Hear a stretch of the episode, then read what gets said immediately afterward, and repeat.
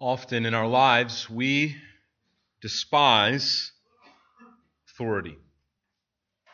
Authorities and those in authority over us often in our culture are looked down upon. We wrestle and struggle to submit to those in authority over us. Many of us hate authority. From the earliest days, we wrestle with authority. Our parents give instructions and we despise them, we ignore them. As we grow older, we find that that freedom we seek from authority is fleeting. We soon have teachers and bosses and maybe even relationships where others are in authority over us. We disdain authority. We can't stand it when someone tells us what to do. In our own culture, there is an apprehension to authority. Authority is seen as bad, corrupt, no good. In our culture today, many reject authoritarianism, someone being able to tell someone else what to do.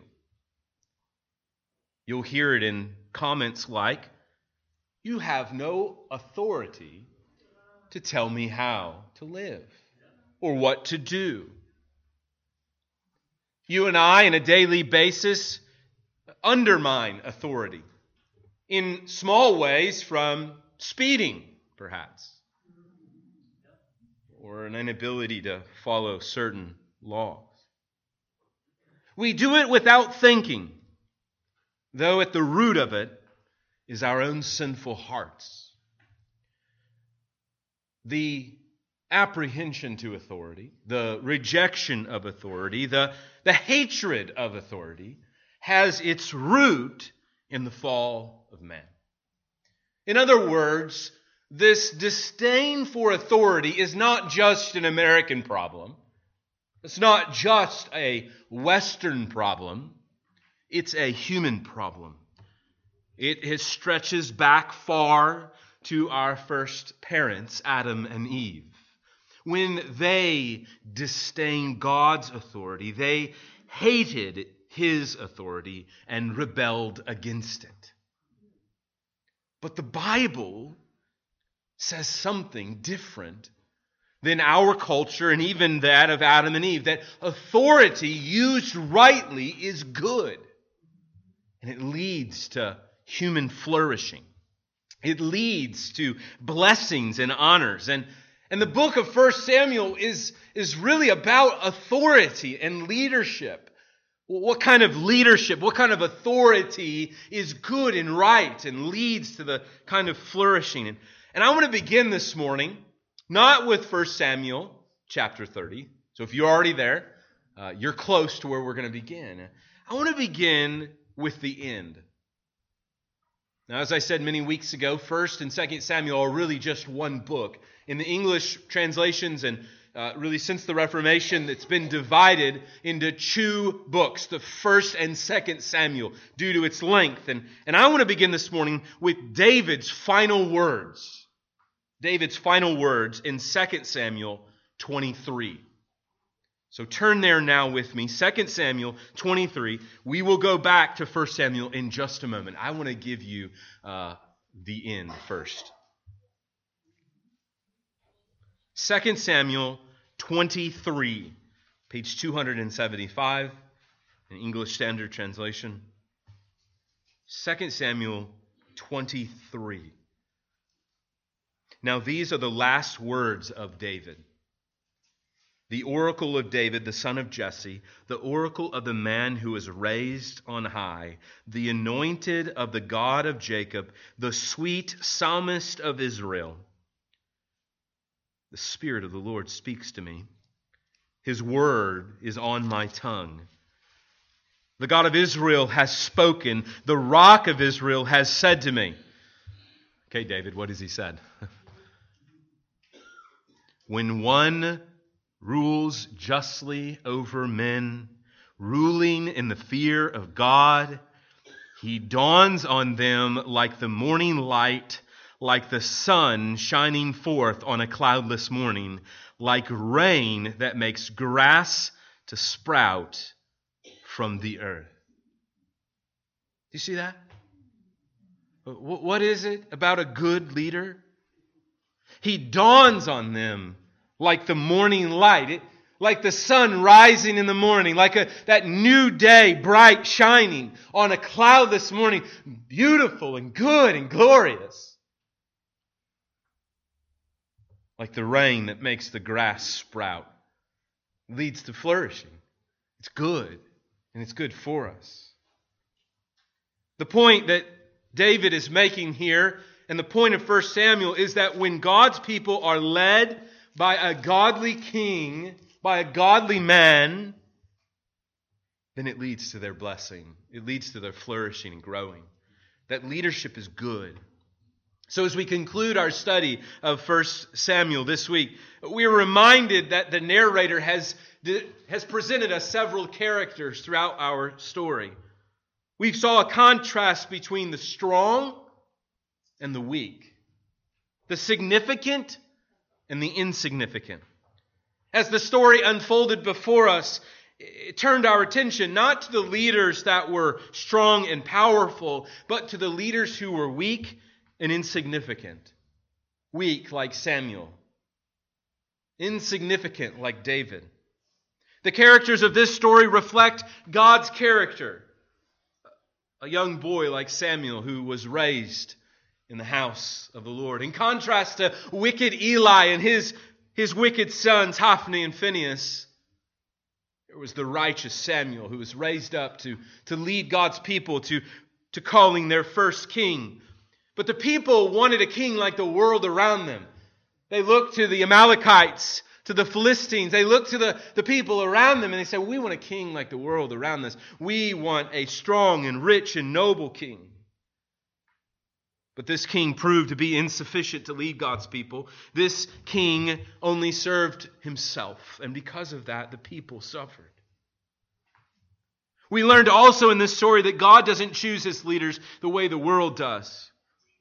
And this story reminds us that God is not done with his people, though they sin against him. Though they live in rebellion, this is a time of rebellion a time of, of wickedness, a, a time in which the, the author of Judges says that everyone did what was right in his own eyes. A, a world much like our own. But the story reminds us that God is faithful to his promises even when his people are unfaithful. And as the story unfolded before us, I hope that you have seen that God is the main character that he is sovereignly, sovereignly ruling over his people. Though they despised and rejected him as king, he remained their king. And God was gracious to give God's people the king they needed by choosing a man whom he said was after his own heart. King David proved to be the king that, that all other kings would be modeled, but even King David failed. Even King David had his problems and his failures. He was a sinner. And so King David pointed to a greater king that would come. One of King David's great grandsons, King Jesus, the king that all of us need. The story of 1 Samuel teaches us of the king that we all need, that God provided for us in Jesus. Well, I invite you to turn back to 1 Samuel chapter 30. As we conclude our study, I pray that it has bared much fruit and has been helpful to us in our time. But, as is always joyful, to move on. We're going to consider here today chapters 30 and 31, and I will begin reading in verse 1 and read through the end of the, of the book. Now, when David and his men came to Ziklag on the third day, the Amalekites had made a raid against the Negeb and against Ziklag. They had overcome Ziklag and burned it with fire, and taken captive the women and all who were in it, both great, both small and great. They They killed no one, but carried them off and went their way. And when David and his men came to the city, they found it burned with fire, and their wives and sons and daughters taken captive. Then David and the people who were with him raised their voices and wept until they had no more strength to weep. David's two wives also had been taken captive, Ahinoam of Jezreel and Abigail, the son of Na- the widow of Nabal of Carmel. And David was greatly distressed, for the people spoke of stoning him, because all the people were bitter in soul, each for his sons and daughters. But David strengthened himself in the Lord his God. And David said to Abiathar the priest and the son of the son of Ahimelech, Bring the ephod. So Abiathar brought the ephod to David. And David inquired of the Lord, Shall I pursue after this band? Shall I overtake them? The Lord answered him, Pursue, for you shall surely overtake and shall surely rescue. So David set out, and the six hundred men who were with him, and they came to the brook Besor, where those who were left behind stayed. But David pursued, he and four hundred men. Two hundred stayed behind, who were too exhausted to cross the brook, the brook Besor. They found an Egyptian in an open country and brought him to David. And they gave him bread and he ate. They gave him water to drink and they gave him a piece of a cake of figs and two clusters of raisins. And when he had eaten, his spirit revived, for he had not eaten or drunk water for 3 days and 3 nights. And David said to him, "To whom do you belong and where are you from?" And he said, "I am a young man of Egypt, servant to an Amalekite." And my master left me behind because I fell sick three days ago. When we had made a raid against the Negev of the Cherethites, and against the which belongs to Judah, and against the Negev of Caleb, and we burned Ziklag with fire. And David said to him, Will you take me down to this band? And he said, Swear to me by God that you will not kill me or deliver me into the hands of your master, of my master, and I will take you down to this band. And when he had taken him down, behold, they were spread abroad over all the land, eating and drinking and dancing, because of the great spoil that they had taken from the land of the Philistines and from the land of Judah. And David struck them down from twilight until evening of the next day, and not a man of them escaped, except 400 young men who mounted camels and fled. David recovered all that the Amalekites had taken, and David rescued his two wives. Nothing was missing whether small or great, sons or daughters, spoil or anything that had been taken. David brought back all. David also captured all the flocks and herds, and the people drove the livestock before him and said, This is David's spoil. Then David came to the two hundred men who had been too exhausted to follow David, and who had been left at the brook Besor. And they went out to meet David and to meet the people who were with him.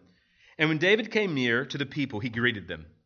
Then all the wicked and worthless fellows among the men who had gone with David said, Because they did not go with us, we will not give them any of the spoil that we have recovered, except that each man may lead away his wife and children and depart. But David said, You shall not do so, my brothers, with what the Lord has given us. He has preserved us and given into our hands the band that came against us. Who would listen to you in this matter?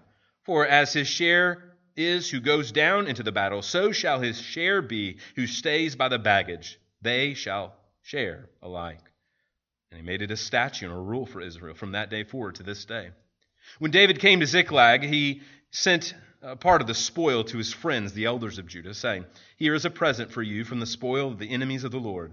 It was for those in Bethel, in Ramoth of the Negeb, in Jattir, in Aroer, in Siphonmon, in Eshtemoa, in Racal, in the cities of the Jerahmeelites, in the cities of the Kenites, the, in Hormah, in Borashan, in Athach, in Hebron, for all the places where David and his men had roamed. Now the Philistines were fighting against Israel, and the men of Israel fled before the Philistines and fell on Mount Gilboa. And the Philistines overtook Saul and his sons, and the Philistines struck down Jonathan and, and, and Abinadab and Malchishua, the sons of Saul. The battle pressed hard against Saul, and the archers found him, and he was badly wounded by, his, by the archers. Then Saul said to his armor bearer, Draw your sword and thrust me through with it, lest the uncircumcised come and thrust me through and mistreat me. But his armor bearer would not, for he feared greatly. Therefore Saul took his own sword and fell upon him. And when his armor bearer saw that Saul was dead, he also fell upon his own sword and died with him. Thus Saul died and his three sons and his armor bearer and all his men on the same day together. And when the men of Israel who were on the other side of the valley and those behind the Jordan saw that the men of Israel had fled and that Saul and his sons were dead, they abandoned their cities and fled. And the Philistines came and lived in them. The next day, when the Philistines came to strip the slain, they found Saul and his three sons fallen on Mount Gilboa. So they cut off his head and stripped off his armor and sent messengers throughout the land of the Philistines to carry the good news to the house of their idols and to the people. They put his armor in the temple of Ashtaroth, and they fastened his body to the wall of Bethshan. But when the inhabitants of Jabesh Gilead heard what the Philistines had done to Saul, all the valiant men arose and went all night and took, took the body of Saul and the bodies of the sons who were on the wall of Bethshan. And they came to Jabesh and burned them there. They took their bones and buried them under the tamarisk tree in Jabesh and fasted seven days. Friends, what is the point of this? Is this God provides us the King we need in Jesus Christ, who will deliver us from our enemies and give us the blessing of his good rule. So, the purpose of our time this morning is, is to really consider two lives There really is only two ways to live. There is only two ways to live. Though the world may offer you plethora of options, the Bible makes clear. Fundamentally, painfully, crystal clear. There are only two ways to live. Before us this morning, there are two men who have chosen two different ways to live. One choosing to live for God, the other choosing to live against God. Friends, that is your choice this morning. You only have two ways to live. There, there's no middle way. There's no multiple option. There is only two ways. And before us this morning, I want us to consider the two ways to live. The first way, following the Lord, leads to victory and honor. And the second way, following yourself, following your own way, going about life your own way, doing it apart from God? Well, as we see in the text, it leads to death and disgrace. Well, these are our two points this morning, and we'll consider them quite briefly. We won't be able to get into all the nitty gritty details. That's for your own benefit in study, but I hope to give a, an overview of, of what we consider here. First, following the Lord leads to victory and honor. Last week we left David discouraged. You'll be reminded that David has taken up residence in the enemy's land. He is living in Philistia. Uh, Philistia was the archenemy of the Israelite people. They were uh, constant enemies. And David has taken up residence there because Saul has driven him from the land. Saul was insane. He had grown crazy uh, in his pursuit of David. And David had moved to Philistia to get away from Saul. And he, as we saw last week, was asked to leave, to go home. Go back to Ziklag. Ziklag was the territory that had been given to him by one of the rulers of Philistia to live in. Uh, David had 600 men, plus wives and children and, and servants. And so uh, a large crowd had amassed. Some, maybe 2,000, was with David and his uh, company. And as we are told here in verses 1 through 6, there is tragedy at home. Uh, we are told that the Amalekites have risen up against you'll be reminded that all of the Philistine armies have gathered at Aphek. They have left and, and essentially gone north towards Judah in order to attack them. And the Amalekites, who are at the south, say, Hey, here's a great opportunity. The army is away. Let's go and attack Ziklag. And regions of Judah and Philistia.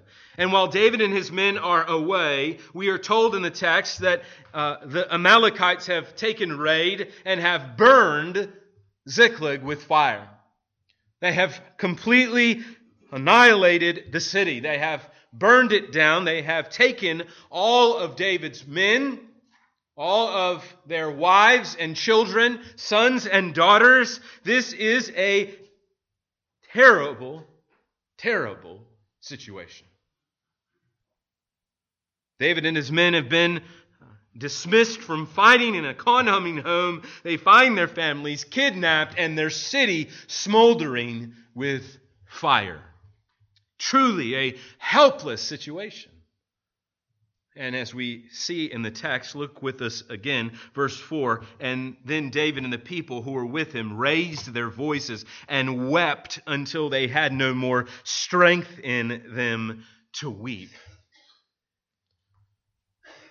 Imagine you return home from a trip and you find your family gone, your house burning to the ground, and there is no more strength in you than to weep, to cry out until there is no more tears to cry. They are in great anguish. And rightly so, you see in verse 5 that the men turn on David.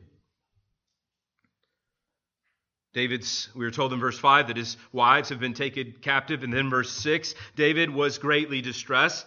Why? For the people spoke of stoning him. David, this is your fault. If you and Saul would have patched things up, if you wouldn't have been here running from Saul, it's all your fault, David. You've caused this whole thing to happen. If you would have just gone and lived with Saul and, and submitted to him, then, then none of this would, would have happened. This is your fault. Immediately, they begin to, to turn on David. This isn't the kind of king that we want. This, this is what happens. Friends, I want to remind you of this one truth here. here. Here's the principle following the Lord does not lead to blessing immediately. That's the truth here.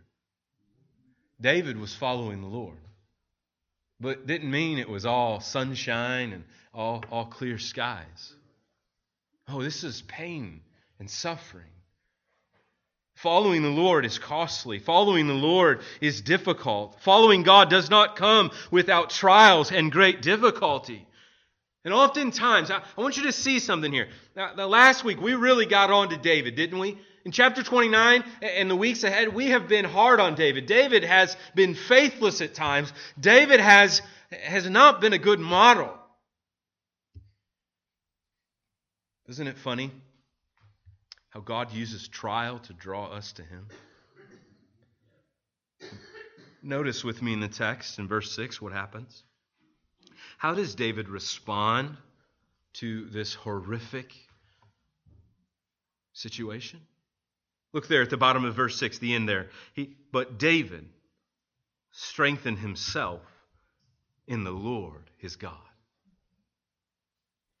David's back. David is re engaging with the Lord. David is turning. He's repenting. He's coming back.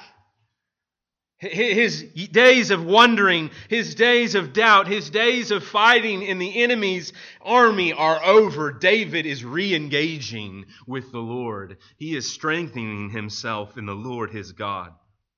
The text is meant to, to show us what God's king will do in the midst of tragedy. He will not turn to himself, but turn to the Lord. And that's exactly what he does in verses 10 through verses 7 through 10. Notice what David does. David's first step is to turn to the Lord in prayer and worship. He calls Abiathar the priest. He says, Abiathar, I need the ephod. That ephod was the tool that was used to communicate with God. It was a tool that the priest had. And you'll remember that Saul has killed all the priests. There's only one ephod left. It's under the control of David. And David asks for it so that he can inquire of the Lord. In short, what David is doing is praying God, what should I do? David's first step here is to cry out to God. It's his best step, it's the right step. It's the step to say, I'm not going to continue to wallow in my pain and suffering, but I'm going to turn to the Lord. David is back. He is back to following the Lord. David is going to follow the Lord his God. So David turns to that rock that he sings about his rock and his redeemer. He turns to the Lord as God, and he uses this tool to call out to God. And we learn here in verses 10, 7 through 10 that, that God says, Yes, go. I want you to go. I'm answering your prayers. David has learned that he must return to following the Lord. The, the days of his wandering are over. It is time to ascend the, the throne. This is, if you will, this chapter serves as a final test for David. The one thing I encourage you to maybe think more about is how each of these paragraphs seem to formalize a, a point of David's kingship. That David is going to be a king who follows the Lord. Uh, David is going to be a king who is merciful to the outsider. David is going to be the king who will deliver his people from enemies. David is going to be the king who is not going to follow worthless men, but is going to follow wisdom and righteousness. David is going to be the king who is going to bless the people of Israel. Trials often lead us to prayer and worship.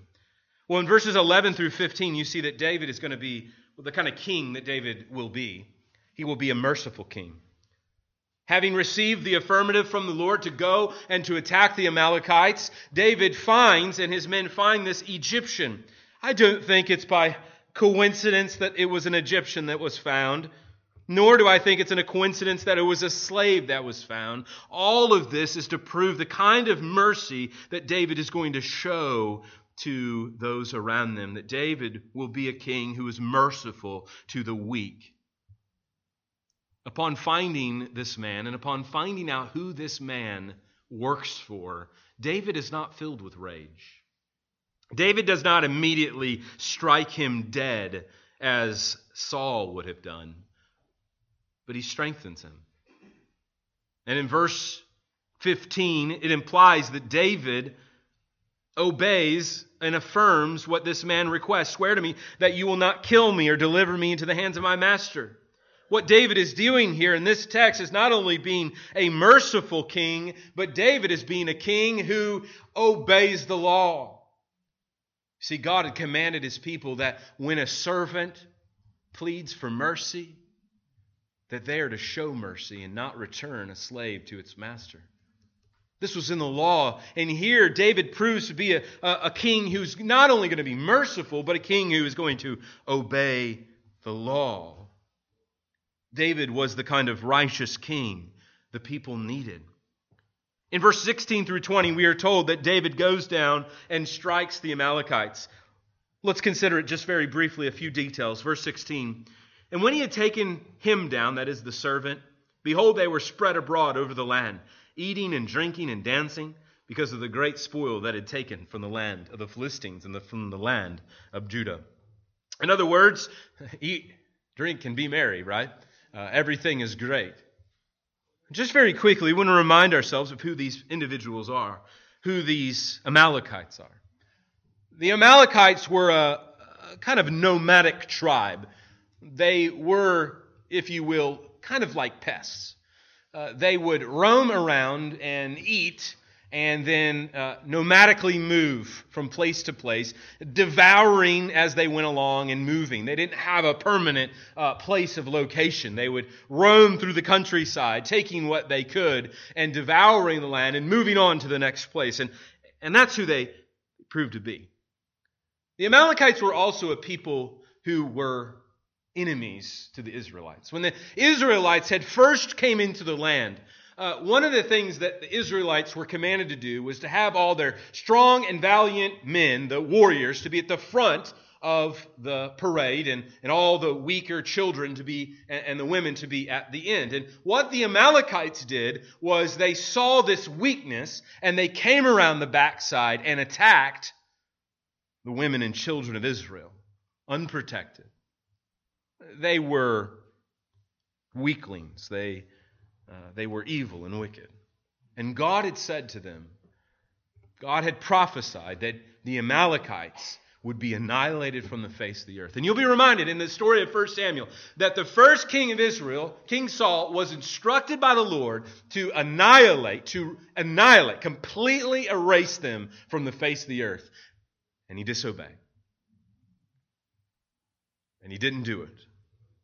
And what we find David here doing is doing exactly what Saul was unwilling to do. In other words, David is fulfilling the word of the Lord. He is fulfilling the promise, the prophetic word that God had promised, and David is giving victory over the enemy. Where Saul had failed to follow God's word and annihilate this people, David obeys and he destroys them. Though some escaped, David's intent is clear. It is to kill them for what they have done. But more than that, I want you to see something so profound and so amazing. I hope that it causes your soul to wonder at God. We are told in verse 17, look with me there, that David had struck them down from twilight until evening the next day, and not a man of them escaped except 400 of them. So 400 men got away. David killed them. David had de- decisive victory. Notice here the comment. Verse 18 David recovered all that the Amalekites had taken, and David rescued his two wives. And listen, nothing was missing, whether great or small, son or daughter, spoil or anything that had been taken.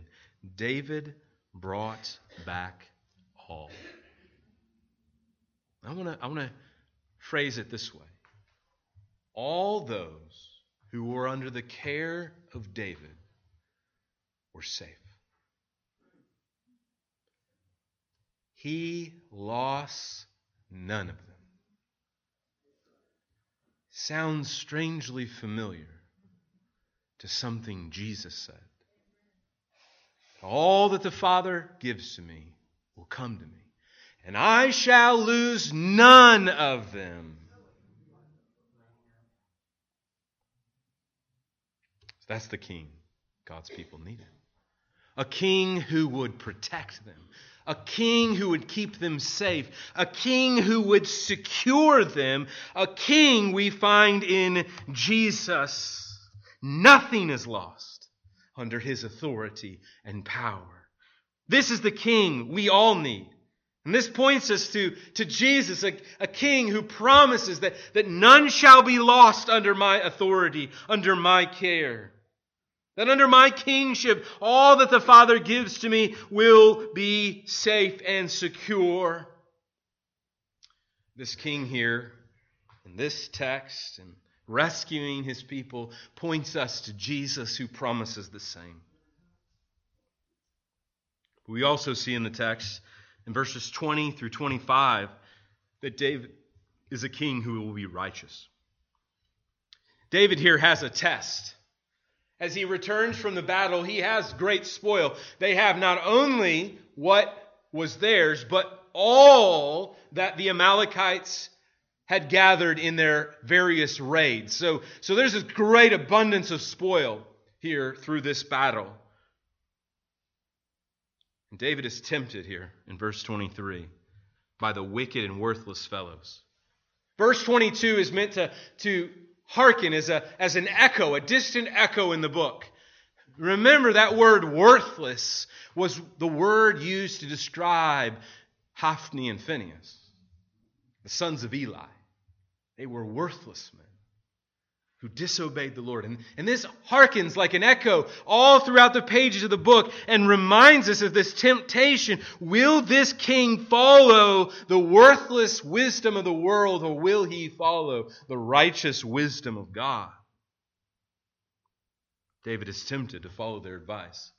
Their advice was simply this hey, you get what you deserve, you get what you work for. You, you're weak, you're helpless, you're the last. You didn't come out to battle with us. You didn't fight with us. You were sitting at home. You were too tired. You don't get anything. Friends, I hope that as you think about what's going on here, that it makes sense to you why Jesus says the things that he says in the Gospels about those that are first will be last and those that are last will be first. I hope that you see the, the parallels here when Jesus tells a parable about workers going out into a field and how he says that he'll pay them all equally. If you go out and work today, I'm going to give you this amount. Regardless if you go in first in the morning or if you're coming in last in the day, you're going to get all. It's a prototype. Right here, David is the prototype king of what Jesus fulfills king who is righteous and equitable. These are the standards of heaven. These are the standards that will be reflected in Jesus.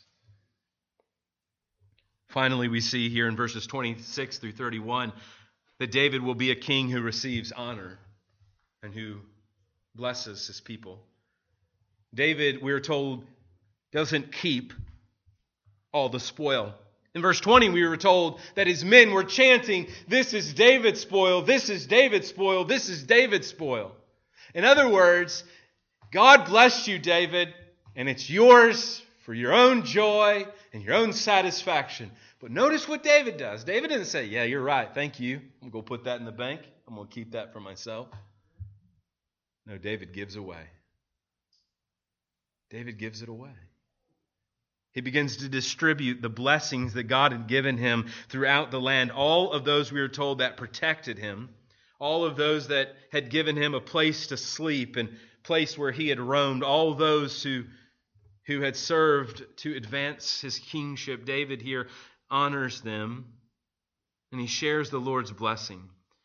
The point of the text is meant to show us that those who live under the authority of the Christ, the Davidic king, will receive blessing and honor.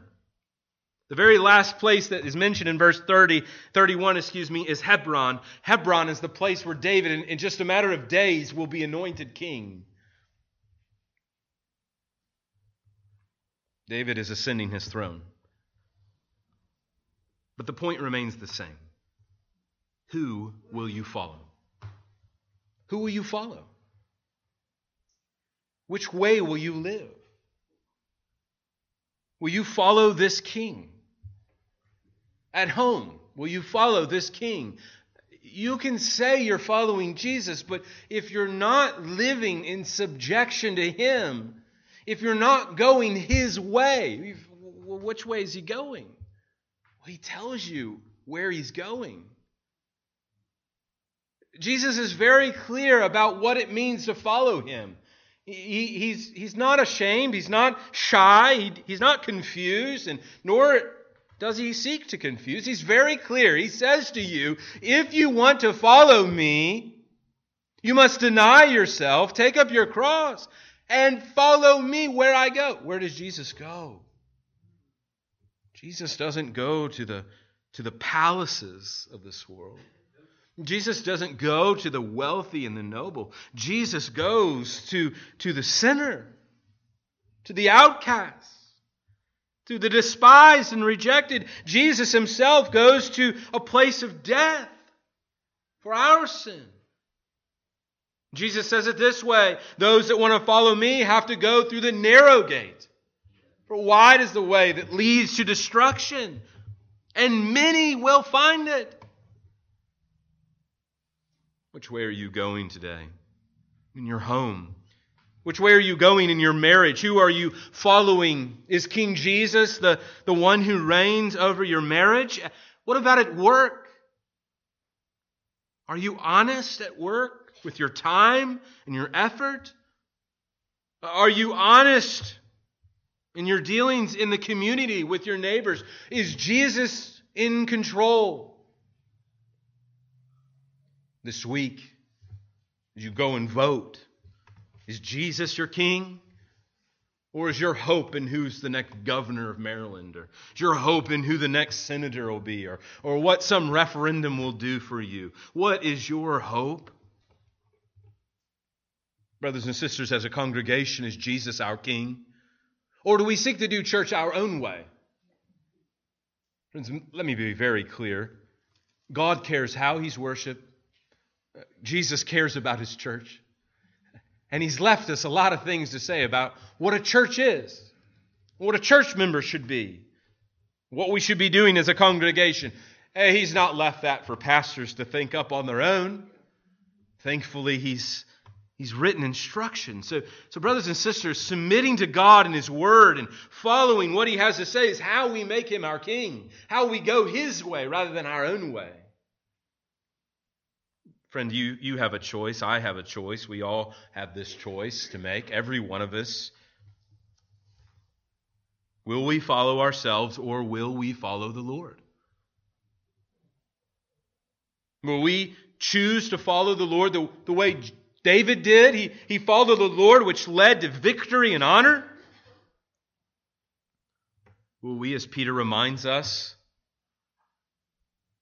Blessed be the God and Father of our Lord Jesus Christ, according to his great mercy, has caused us to be born again to a living hope through the resurrection of Jesus Christ from the dead, to an inheritance that is imperishable, undefiled, and unfading, kept in heaven for you, who by God's power are being guarded through faith for a salvation ready to be revealed in the last time. Brothers and sisters, this is the honor and blessing we receive for following Christ. Yes, yes, we will face trial for following Christ. Yes, sometimes following Christ will lead to, to greater turmoil and greater suffering in our lives, but our hope is in that eternal reward. Well, if following the Lord leads to victory and honor, where does following ourselves lead?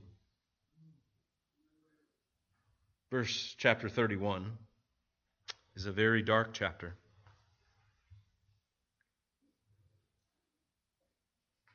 Is it okay to follow your conscience? Should we take old Jiminy Cricket's uh, advice and let our conscience be our guide? I think the answer to that is in chapter 31. Following yourself leads to death and destruction. Following yourself, going your own way, living life however you want, despising the Word of God, choosing, I'll obey God here, but over here, I'll, I'll just keep doing my own thing.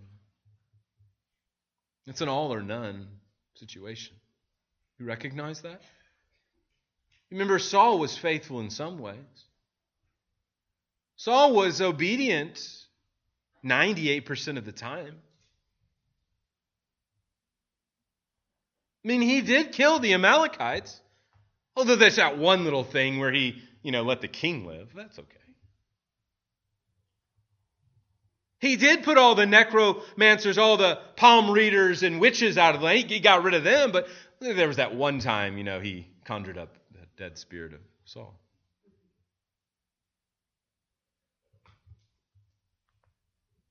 Friend, following yourself will lead you to death and destruction and disgrace. We see here in verses 1 through 7 a king overtaken by providence and judgment. You will remember a few weeks ago in chapter 28, Samuel prophesied that tomorrow you will be with me.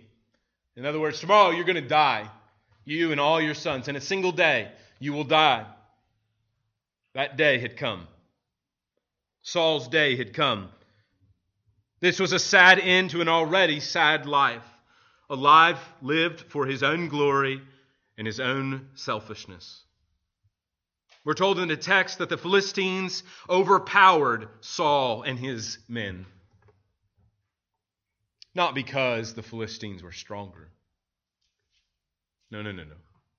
But because God was using these evil Philistines as instruments to exact his judgment upon Saul's disobedience. We're told that the armor, that his armor failed and that the archers struck him badly. Saul is dying there on the mountain. He is bleeding to death and he is concerned about what will happen to him if he is caught alive. Rightly so. He would have been tortured. He would have been made a spectacle. He would have been perhaps drug, in, drug around town and propped up and, and mocked and ridiculed. And so he seeks to expedite his own death by killing himself.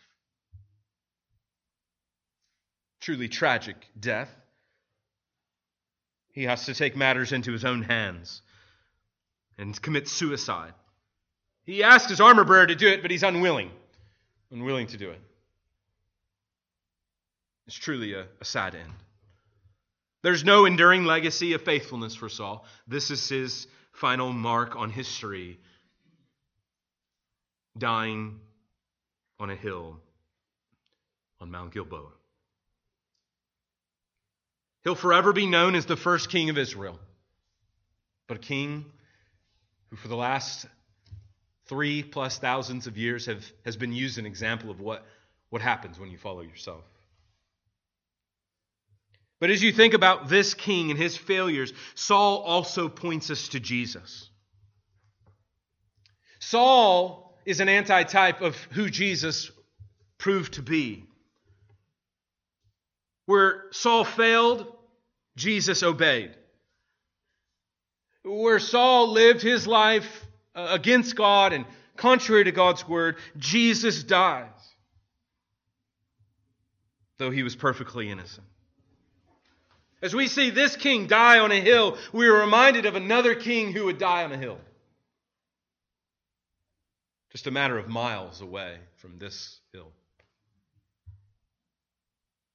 Where Jesus Christ would die not for his own sins. He, he would not be dying the way Saul is dying because he had done something wrong. No, Saul rightly deserves this judgment. And you know, for you and I, we deserve judgment too. But see, here's what happens you woke up this morning, though you deserve death. The Bible tells us that the wages of sin is death. And sometimes God is more patient with some sinners than others. Every morning you get up. The fact that you get up is a measure of God's mercy because you, you didn't deserve to. You deserved what Saul deserved death. You see, one sin against an infinitely holy and good God deserves, demands an infinite punishment. So this morning, if you think, no, I'm not that bad, well, that, that little sin that you commit is sufficient to condemn you and I for all of eternity. Reminds us of our need for Christ for King Jesus who would go to that hill and die for our sin, for going our own way. Brothers and sisters, there is hope for us today. That Jesus Christ died for our sins, but more than lay slain on the Mount of Gilboa, Jesus Christ was raised from the dead.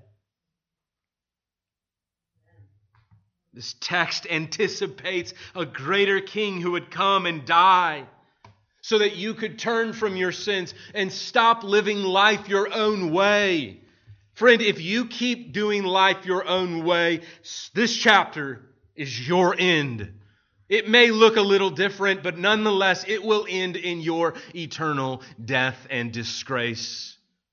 You will fade from history you will fade from our minds without any enduring legacy. But if you will follow Christ, there will be not only internal life, but a legacy to pass on from generation to generation that he or she chose Christ. He or she chose to go God's way and not their own way. Brothers and sisters, following Christ leads to life. Following yourself leads to death. And there's tremendous mercy for us this morning. Though we deserve chapter 31, what has been given to us is a new chapter where you can turn from your sins and trust in Christ, and He will cast them as far as the east is from the west. Our first song we sang this morning, His Mercy is More, was a song inspired by a letter that John Newton, John Newton, the, the architect and crafter of Amazing Grace, right? You know that song, Amazing Grace? John Newton wrote a letter once. This is what he said in this letter Our sins are many, but his mercies are more. Our sins are great, but his righteousness is greater. We are weak, but he is power. Most of our complaints are owing to unbelief and the remainder of a legal spirit, and these evils are not removed in a day. Wait on the Lord, and he will enable you to see more and more of the power and grace of our high priest. The more you know him, the better you will trust him. The more you trust him, the better you will love him. The more you love him, the better you will serve him. This is our God's way. You are not called to buy, but to beg. Not to be strong in yourself, but in the grace that is in Christ Jesus. He is teaching you these things, and I trust He will teach you to the end. Remember, the growth of a believer is not like a mushroom, but like an oak, which increases slowly but surely. Many suns, showers, and frosts pass upon it before it comes to perfection. And in winter, when it seems dead, it has gathered strength at the root. Be humble, watchful, and diligent in the means, and endeavor to look through all and fix your eyes upon Jesus, and all shall be well. Friends, that is our reminder this morning that our sins, they may be many, they may be numerous, they may be infinite. But at the end of the day, His mercy is more. His mercy will always be more. His mercy will always be greater. And so this morning, if you've lived your life, if, if even now as a Christian you're tempted to go your own way, His mercy is more. So which way will you choose? Will you choose the one who's promised to come, the one, this king who promises to reign over life and death? I conclude with these words from John in Revelation in chapter 1. Grace to you and peace from him who is and who was and who is to come, and from the seven spirits who are before his throne, and from Jesus Christ, the faithful witness, the firstborn of the dead, and the ruler of the kings on earth. To him who loves us and has freed us from our sins by his blood, and made us a kingdom, priest to his God and Father. To him be glory and dominion forever and ever. Amen. Jesus Christ reigns. He is our King. Will you follow him today? Will you turn from your sin and trust in the Alpha and the Omega, the beginning and the end? For through him comes life eternally. Let's pray. Great God and Father of our Lord Jesus Christ, we pray that your grace be found today, that your mercy be more. Forgive us, we pray, of our sins. Let us turn to Calvary now and be reminded that we were once your enemies, but now we have been welcomed to your table. And as we gather around your table, may we be reminded of your grace and mercy today. Be reminded of your love for us through Christ, our Savior, we pray in Christ Jesus' name. Amen.